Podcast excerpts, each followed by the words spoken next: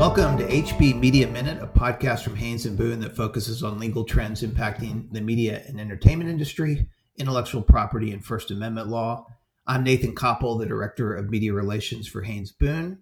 Today's podcast will focus on two pending U.S. Supreme Court cases that raise legal issues related to Section 230 of the Communications Decency Act, which is a legal framework that protects tech companies like Google, Twitter, and Facebook from liability for third party content, such as YouTube videos or Twitter and Instagram posts. It's a critical legal foundation for the internet, but the law has been controversial, seems to grow a little bit more controversial every year. Critics argue that the, that service providers need to bear more responsibility to vet and police the content they host. Today's discussion, I think, is particularly relevant in light of the Elon Musk's recent acquisition of Twitter. Musk seems to favor a relatively laissez faire approach to content moderation, but he has also famously said he won't let the site become a quote unquote free for all hellscape and that he does plan to create some kind of content moderation oversight board for Twitter all remains to be seen. Our guest today is Haynes and Boone associate Michael Lambert, who is based in our Austin office and, excuse me, is a member of the firm's intellectual property practice group. Michael's practice focuses on media, entertainment, IP, and First Amendment litigation. Michael was a guest from multiple podcasts last year discussing discussing Section 230. He's followed the law very closely, and today he's going to talk First off, about these two pending Supreme Court cases, one involving uh, against Google, the other against Twitter.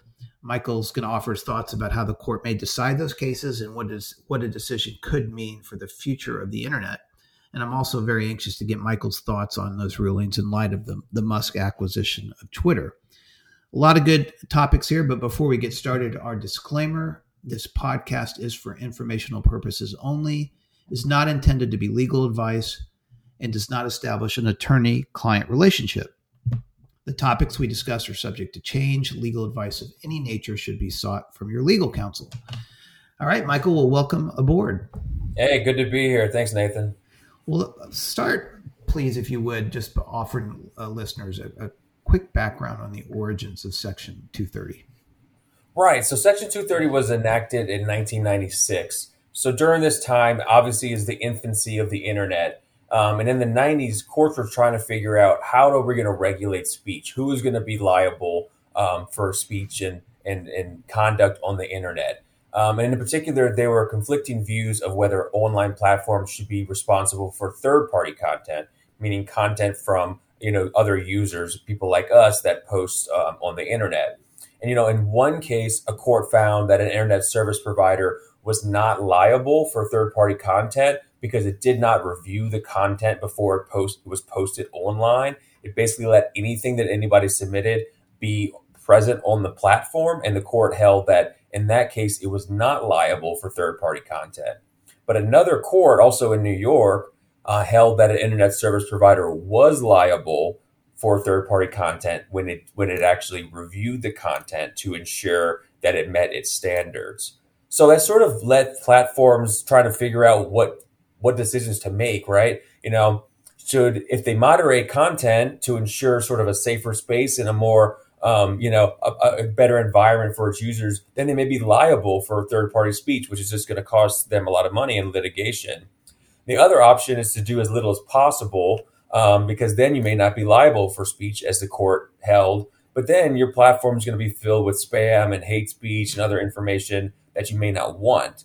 Um, so, in order to sort of it, to sort of solve this problem, uh, Congress enacted uh, Section 230, which is part of the Communications Decency Act in 1996. Um, in the in the intent part of the bill, the Congress wrote that Section 230 was meant to preserve the vibrant and competitive free market that presently exists for the internet, unfettered by federal or state regulation.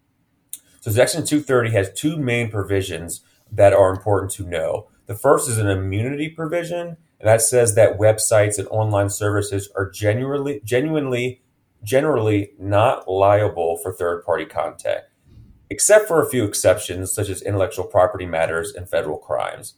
The second part is a safe harbor provision, and that protects good faith decisions to block or remove content that is deemed objectionable.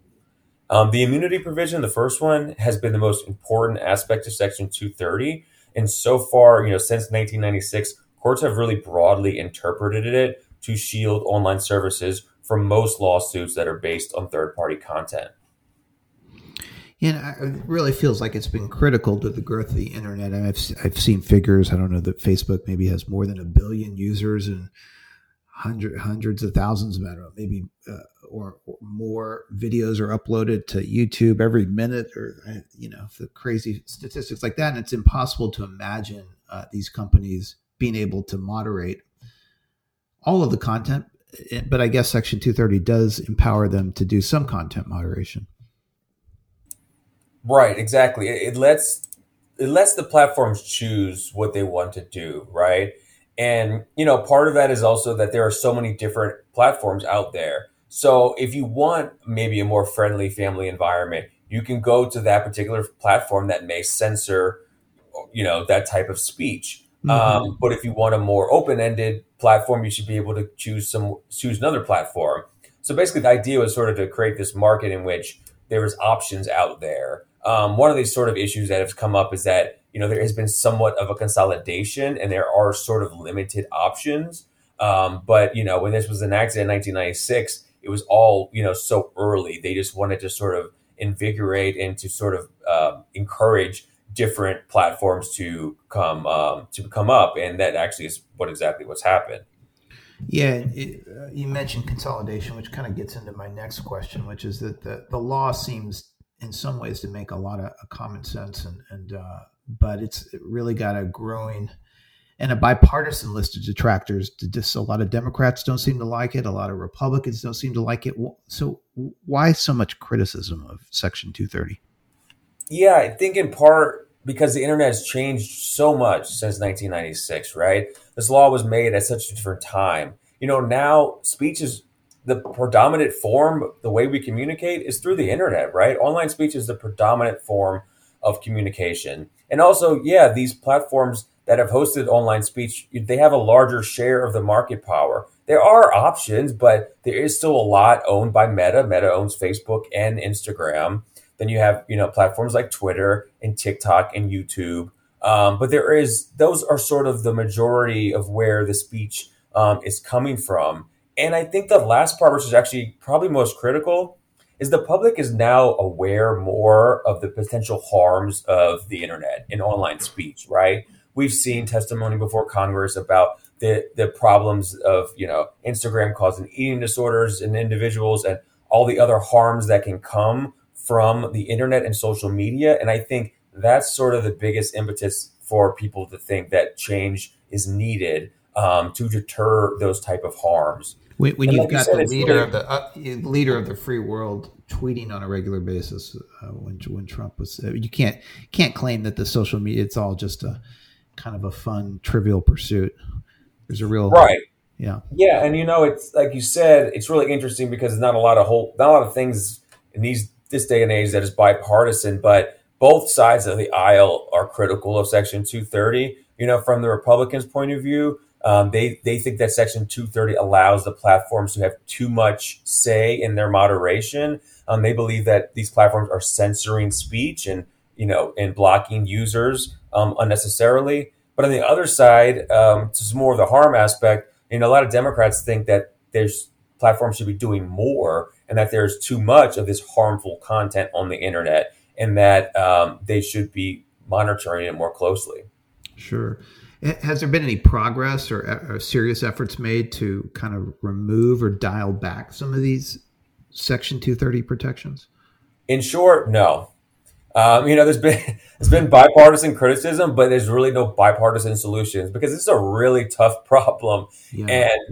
and problem to solve. You know, so since then, since 1996, Congress has repeatedly tried to pass bills that address Section 230 um, but they haven't gone anywhere just because of because I think in part because the Democrats and Republicans have different problems with Section 230. They both have a issue with it, but they haven't figured out what is a common solution. Um, but also, you know, other branches of the government have also had their issues with it, um, but don't have as much control to actually change it. Obviously, Donald Trump and also current President Joe Biden have had both expressed their desire to remove Section 230 um, protections. And courts have since become a little more skeptical of Section 230. I think, again, because of the changing infrastructure of the internet and the more um, awareness of the harms. Um, you know, one example is at the Supreme Court, Justice Clarence Thomas has repeatedly criticized Section 230, not in actual decisions that have changed the law, but just basically opining on Section 230 when the court has been asked to review Section 230 cases. So uh, Justice Thomas made his views really clear that he believes Section 230 protections go too far. You know, in one case, he actually he wrote that courts have relied on policy and purpose argument to grant sweeping protections to internet platforms. So he thinks their protections are just really sweeping and too broad. He's also repeatedly encouraged the court to review Section 230 in order to address what he considers to be the proper scope of Section 230. And that's sort of what is happening now. That's that the Supreme Court has heeded his Justice Thomas's um, you know suggestion and has decided to actually review Section 230 for the first time in the history of the law that's been around for more than 25 years. So I'm sure, uh, yeah, a lot of people will be following these cases closely. Well, t- tell me about them. What what issues are these pending Supreme Court cases? What what issues are raised? Yeah, so there are two cases. Both come out of California. One is called Gonzalez versus Google. And the other one's called Taamneh versus Twitter. And they genu- generally ask whether social media platforms should be liable under the Anti Terrorism Act, which is a federal law, and whether content that's amplified by, by algorithms by these social media platforms deserves protection under Section 230. Mm-hmm. So, in the first case, Gonzalez versus Google, the family of a man that was murdered by ISIS in Paris sued I, Google. Mike, I just want to linger there for one second. So, the question is not, you know, is Google or Twitter liable just for this whatever third party content is at issue here. It's it's a little more specific. It's art it's really focusing on on their algorithms and the role that those algorithms play in promoting content and whether 230 immunity protects those uh, those decisions. Is, is that right? That's the question presented. Okay. But as you okay. know the court could go beyond the scope of that and that's where i think a lot of people's worry but yes it's yeah. a relative it's a pretty narrow question that they're asking. Um, but because this is the first time the Supreme Court has taken a look at this law, you know, they there could be dicta in the opinion that drastically changes other aspects of Section 230 that have nothing to do with the Anti-Terrorism Act or have nothing to do with algorithms. So mm-hmm. that's the concern. But yeah, the question presented is pretty narrow. In tell me a little bit about the facts of the cases. I think you were. So yeah, to... so the first one they're similar but a little different. So the first one, Gonzalez versus Google. Um, somebody, uh, the family members of somebody that died by ISIS um, sued Google, which owns YouTube, um, and they're basically trying to hold YouTube liable for their son's um, death, and they basically allege that Google contributed to the ISIS attacks because um, YouTube amplifies ISIS videos and mm. recommends ISIS videos to other users through its algorithm. Um, and Google said, no, Section 230 actually protects these decisions and protects the algorithm decisions that are made by algorithms as well as us. And the Northern District of California did agree with Google and found that these decisions made by algorithm are protected under Section 230, largely following Ninth Circuit precedent, um, which is where California sits. But in the second case, Taamneh versus Twitter, similar sort of facts. The family of somebody that was killed by ISIS this time brought claims against Twitter, uh, Google, and Facebook and alleged that they contributed to his deaths by using by allowing ISIS to use their platforms with little or no interference. They basically, you know, they believe that these platforms should be censoring this type of content and moderating this type of harmful um, harmful content, claiming that the platforms were liable for materially supporting ISIS by allowing this content on the platform. And the Northern District of California, in a separate opinion, um, dismissed those claims, um, saying that the plaintiff failed to allege that there that that these platforms proximately caused um, the death and the harm um, that was that their son you know faced by by his death. Um, and then the Taamneh decision did not addressly did not squarely address Section 230, but more just determined whether the plaintiff pleaded a, a proper case under the law. So at least through the Ninth Circuit, these companies have have sidestepped liability, and now their their fate sort of rests in the hands of the Supreme Court. Um, and it's, int- it's just very interesting cases because you it seems like one of the criticisms of Section 230 is sort of centers on the idea that um, terrorist organizations do use these platforms to enlist followers, and that uh, and that companies really need to do a, a, good job, a better job of policing content by by organizations like ISIS. Um, so anyway, let me let me ask you then to look into your crystal ball. How do you think the the Supreme Court justices are going to decide this, these cases?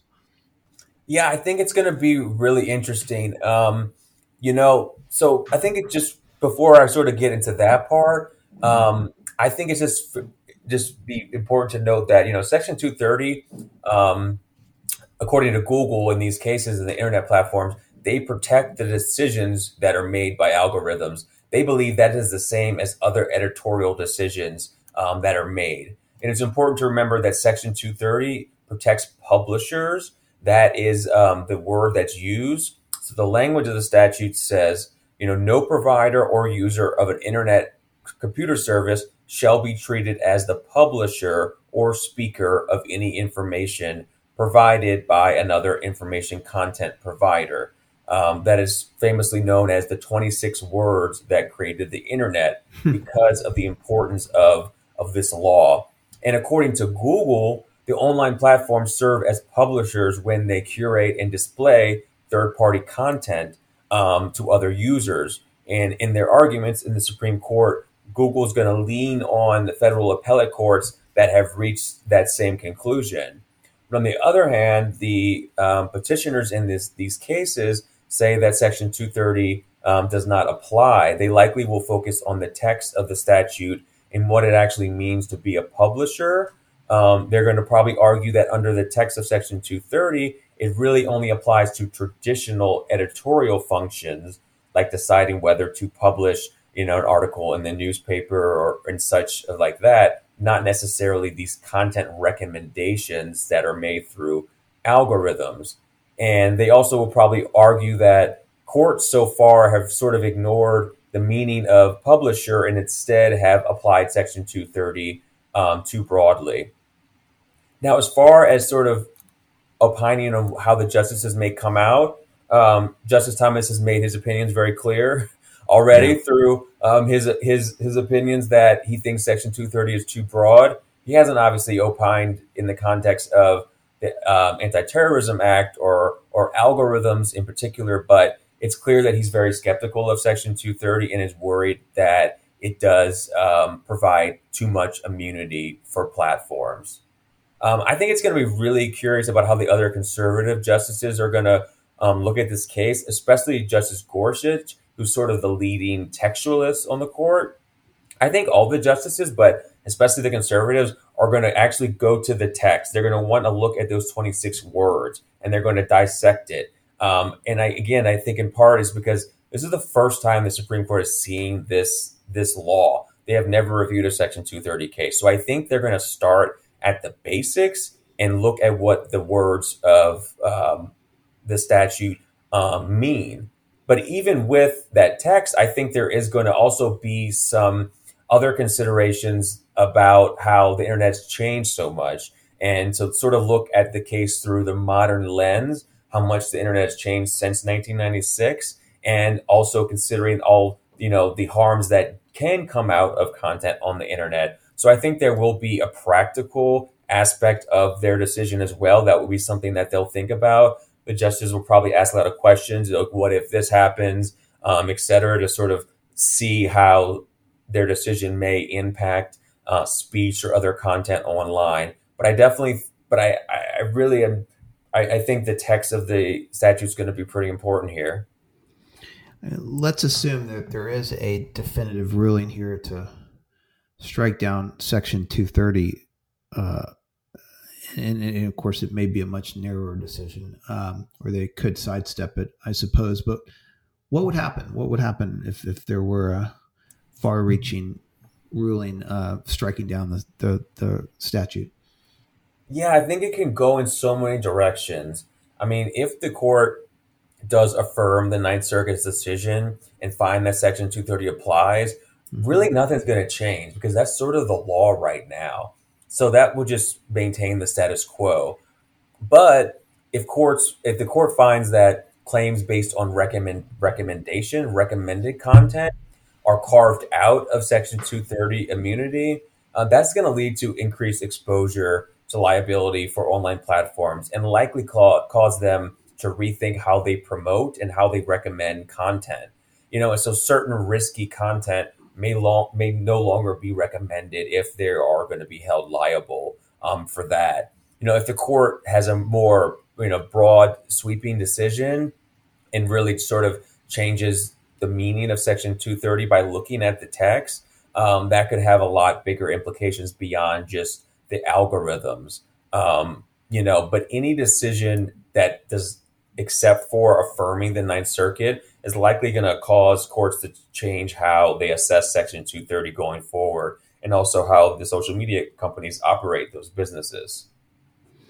Well, we're definitely going to need to have you back here once the ju- once the court rules to to analyze uh, analyze the opinions. Um, I, I can't end without asking you about Elon Musk and his acquisition of Twitter. I mean, if he wants it to become the sort of unfettered content for him that he seems to favor, I would think he'd need very robust uh, 230 protections. Do you think these these rulings will be particularly follow particularly closely uh, in light of the Musk acquisition?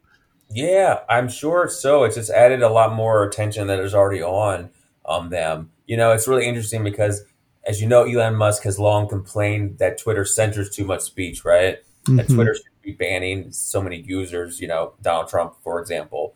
And he instead sort of wants the platform to allow for free expression, regardless, even if that information may be false or otherwise objectionable.